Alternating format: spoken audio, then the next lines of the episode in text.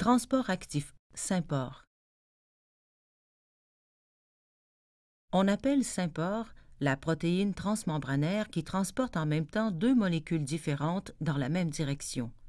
Il s'agit de transport actif car l'opération requiert une dépense énergétique de la part de la cellule. Ce déplacement de molécules au travers de la membrane se fait à l'encontre du gradient de concentration, c'est-à-dire de la zone de faible concentration dans cette molécule vers la zone de concentration plus élevée.